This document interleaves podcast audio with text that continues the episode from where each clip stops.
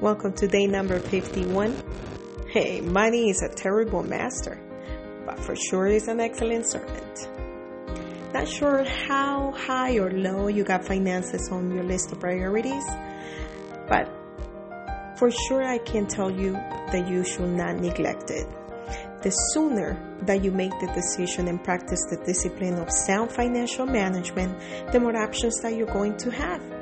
How are you going to make this happen? These are some suggestions.